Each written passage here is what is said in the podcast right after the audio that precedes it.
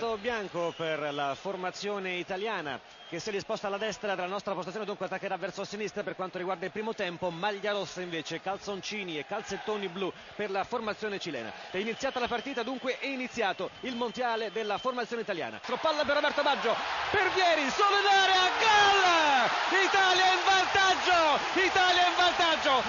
Decimo minuto di gioco, classica azione di rimessa, tocco perfetto di Baggio, potente, Vieri battuto Nelson Tapia. Italia 1, Cile 0.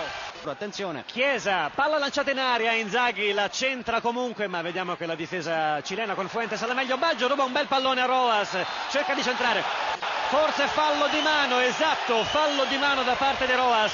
Il signor Bouchardot decreta il calcio di rigore in favore della formazione azzurra esattamente al 39esimo.